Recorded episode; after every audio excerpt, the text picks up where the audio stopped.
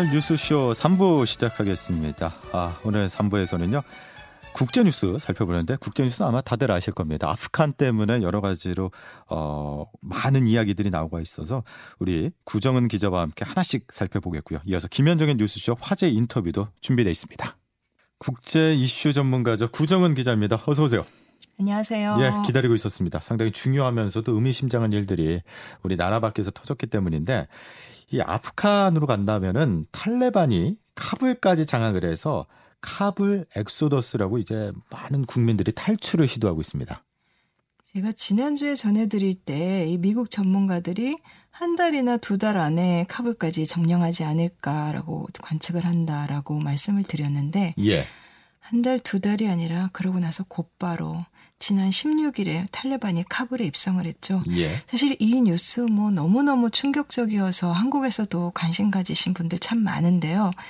이게 말이 쉽지 20년 전쟁이에요. 예. 베트남전보다도 훨씬 더 긴 뒤에 미국 역사상 가장 긴 예. 예, 전쟁 중에 하나잖아요. 예, 그런데 20년이 지나서 지금 미국이 그 철수하겠다라고 말하고 넉 달 만에 그냥 아프간 전체가 전부 다 미국이 20년 전에 몰아냈던 이제 탈레반의 손아귀에 들어간 거죠. 예. 그래서 카불 공항에 몰려든 사람들, 그다음에 허둥지둥 떠나는 미군과 이제 서방 외교관들이나 서방 사람들, 또 거기 비행기에 매달린 사람들 모습 이런 것들 연일 외신을 장식하고 있고 또 외국 방송들 보니까 뭐 아프간 여성들 학살이 일어날 거다 이렇게 겁에 질린 절규 이런 녹음 테이프도 나오고 또 아프간 대통령마저 도망쳐버렸는데 그럼에도 불구하고 우리는 계속 싸우겠다 뭐 예. 이렇게 얘기하는 아프간 여성들도 있고요.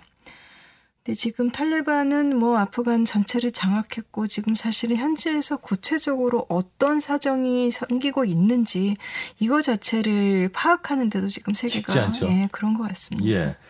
그 반대 세력의 저항이 없었는지가 궁금해요. 왜 그러냐면은 어, 탈레반이 장악하기 전에 이 아프간 정부 군의 숫자가 탈레반의 두 배가 넘는데 어떻게 이렇게 한 번 무력 충돌 없이 탈레반이 정권을 잡을 수 있었느냐? 그 많은 분들이 그걸 궁금해하셔도 저한테도 많이 물어보세요. 예, 예. 근데 이 아프간 군이라는 것이 어디까지나 미군의 정보력, 그다음에 미군의 자금 지원, 그다음에 미군의 훈련, 지휘 이런 것들에 너무 많이 의존을 했기 때문에 이제 그것이 이제 사라진다. 9월부터 없다라고 하게 된 순간 어떻게 보면 특히 카불 입성했을 때는 탈리반이 입성했을 때는 거의 저항을 포기하고 도망친 것 같기도 하고 예. 뭐 미군이 내줬던 그 무기들 결국은 탈레반이 다 내줬다 뭐 이런 얘기도 있고 예. 한마디로 그냥 오합지졸처럼 이제 도주를 해버린 거죠. 근데 물론 이제 시민들이 탈레반을 지지하고 있는 것도 아니고 특히 아프간 정부가 어쨌거나 세워진 지 17년이 됐거든요. 그러니까요. 그럼 그 정부에서 일했던 사람들도 있고 미군과 관련돼서 일했던 사람들도 있고 여러 서방의 기구나 뭐 국제기구랑 일했던 사람들도 있고 이 사람들은 전부 다 어떻게 보면 부역자처럼 이렇게 색출이 될 거기 때문에 굉장히 저항이 심할 게 맞아요. 심리적으로는. 다만 그것이 이제 물리적인 저항이 아니라 힘이 없기 때문에 이제 뭐 시위 같은 형태로 나타나고는 있는데 뭐 AP통신 같은 데 보니까 뭐 동부도시 잘랄라바드에서 반탈레반 시위가 18일 일어났는데 예. 이제 그때 한 남성이 탈레반 깃발을 떼어버렸다가 탈레반 전투원한테 뭐 사살되는 일도 있었고 일단 탈레반이 카불에서는 현재까지는 무력 행위는 좀 자제하고 있는 것 같아요. 예. 뭐 여러 가지 흉흉한 뉴스들이 나오고 뭐 또 인명 피해와 관련된 이제 잔혹한 범죄와 관련된 소셜 미디어의 사진들도 돌고 그런데 사실 어느 선까지가 확인이 된 건지는 모르겠는데 어쨌든 카불은 지금은 뭐 그 정도로 이렇게 잔혹한 행위가 벌어지고 있는 것 같지는 않은데 혼란이 너무 심하니까 뭐 미국 또 지금 미국인들 남아있는 사람들을 어떻게 빼내오느냐 하는 형편이거든요. 예. 그래서 뭐 특히 이제 그렇게 기존 아프간 정부에서 일했던 사람들, 협력했던 사람들, 외국 기관과 같이 일을 했거나 했던 사람들, 혹은 학교에 다녔던 사실은 모든 여성들, 아니면 언론에서 일했던 모든 남성들, 이 남성이나 여성이나 사실은 마찬가지로 굉장히 겁에 절- 질려 있고, 예. 그래서 뭐 우리를 어떻게든 도망치게 해달라라면서 이제 외국 방송 같은데 호소하고 있는 이런 장면들도 많이 나왔죠. 예. 시간을 조금만 되돌려서 과거에 집권을 했었던 탈레반은 정말 공포 정치로 악명이 높았었는데 이번에는 TV에 나와서 변화할 것이다를 역설했습니다. 그랬죠. 예. 그런데 그 96년부터 2001년까지 이때가 이제 중앙 정부를 이제 탈레반이 갖고 있었을 텐데 그때 뭐 아시다시피 뭐 여성들 교육이나 고용을 금지한 건 물론이고 집 밖에도 마음대로 못 나가게 했거든요. 그 뭐 얼굴까지 다 쓴이 부르카 그거 다들 알고 계실 거고. 근데 뭐 바미안 불교 유저 부숴버리고 그다음에 소수민족도 많이 핍박했고 그러다가 세계에 찍혔죠. 그래서 사실은 9.11 테러와 직접적인 연관은 없음에도 이 미국이 아프간을 공격했을 때 잘못된 전쟁이기는 했지만 사실은 세계가 이렇게 뭐 강력하게 반대하지도 않았던 좀 이런 게 있었고 예. 그래서 과거에 그런 실책을 피하기 위해서 탈리반 지도부가 애를 쓰고 있는 거는 분명해 보여요.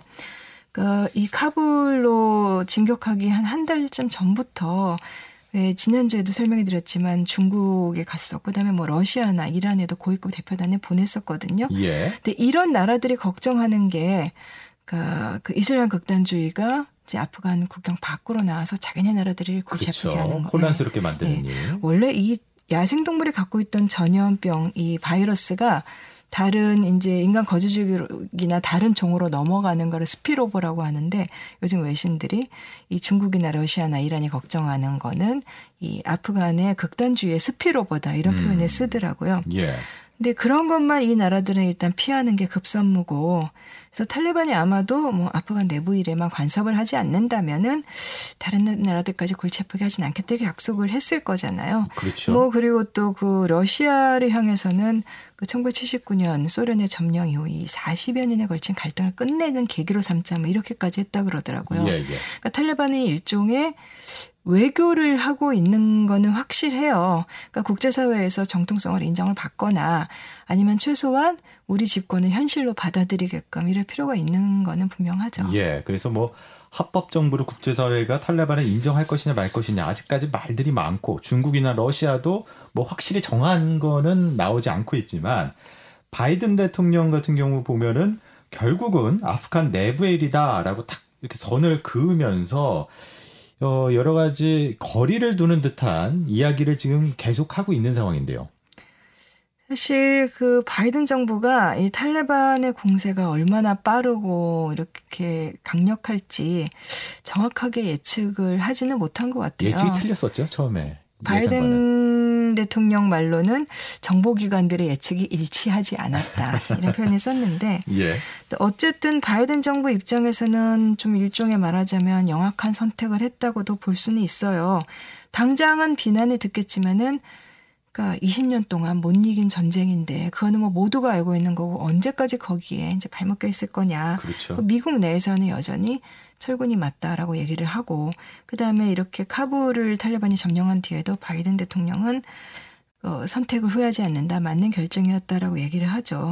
근데 그리고 우리가 또 생각해 보면 미국이 20년 전쟁 하더니 저렇게 나와서야 되겠느냐라고 미국을 탓하기는 쉬운데 예, 예. 그럼 어떻게 할 것인가 이 문제도 있고 그다음에 극단주의가 됐건 아니면 혹은 뭐 내전 상황이 됐건 혼란이 벌어지건 간에 이 인명 피해가 나고 아프간인들이 고통받는 게 너무나 안타까운 상황이지만 그러니까 아프간 내부의 일이다라고 바이든 대통령이 말했는데 그것 또한 우리가 부인할 수는 없죠. 근본적인 문제는 사실은 아프간의 내부적인 뭐 종족 부족 구도라든가 이 갈등 이런 것들이 있는 건데 근데 그럼에도 불구하고 미국의 이제 일종의 도주 이런 거는 굉장히 충격적이었죠. 네. 근데 이제 인도적 재앙이 만약에 일어난다면은 그때 그러면은 탈레반을 압박할 수 있는 세력이 과연 누가 있느냐, 국제사회가 빤히 지켜보고만 있을 거냐라는 문제인데 미국이 그나마 갖고 있는 수단이라고 하면 아마 달러화가 되겠죠. 그렇죠.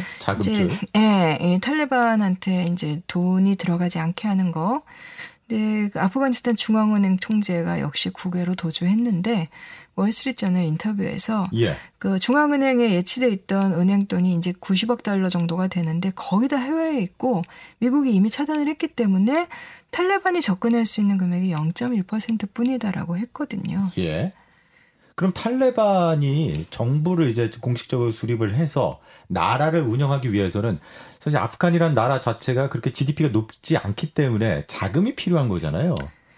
그게 이제 탈레반을 압박할 수 있는 수단이 될 거다라는 얘기들을 하고 있는 건데 예. 이 탈레반이라는 조직 돈은 어디서 나오냐 마약하고 이제 범죄였죠. 어. 뭐그 아프간 일대가 원래 예전에도 뭐, 뭐 황금 삼각지대 뭐 이래서 그 아편 뭐 헤로인의 원료인 이 양귀비 재배가 많았던 건데 예. 이제 그거 재배하고 그다음에 헤로인 아편 제조하고 그다음에 마약 밀매하고 그다음에 또 민간인들 납치해서 몸값 받고 이제 지역의 사업체들 강탈하고 이런 걸로 돈을 충당을 해왔거든요.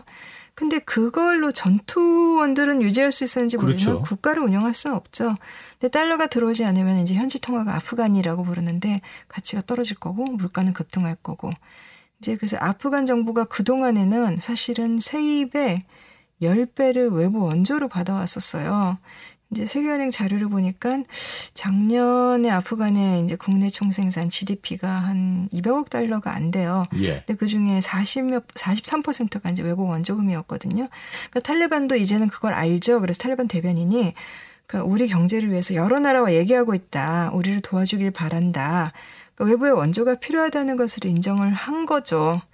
근데 바이든 정부는 지금 일단 탈레반을 압박하기 위해서 이 미국 내에 있는 그 아프간 정부 자산 이제 일종의 동결시킨 거 예. 그것과 별개로 또 원래 아프간에 국제통화기금이 이제 준비금을 한 이달 말쯤에 4억 5천만 달러를 내주기로 되어 있었는데 이것도 이제 못 들어가게 IMF를 압박할 거고 이제 이렇게 할 어. 건데 그것도 또 그런 수단도 있고 그 다음에 이 송금 경제라는 말이 있어요. 이제 예. 저개발국에서 외국에 나가 있는 이제 이주 노동자들이 보내는 돈. 일을 해서 예, 봉급으로 예, 보내는. 고향의 가족들한테 이게 아프간 같은 경우 한 GDP의 4% 정도 되는데 송금을 주로 어떻게 하냐면 미국의 송금 회사인 웨스턴 유니언이라는 회사를 통해서 하는데 이 회사도 이제 아프간으로 가는 송금은 막겠다라고 했으니까 돈줄이 많이 끊길 거는 확실해요. 예. 여기서 중요한 역할이 이제 미국이 빠지고 나서 중국의 역할론인데 중국에서는 1대1로라는 얘기가 갑자기 튀어나오네요.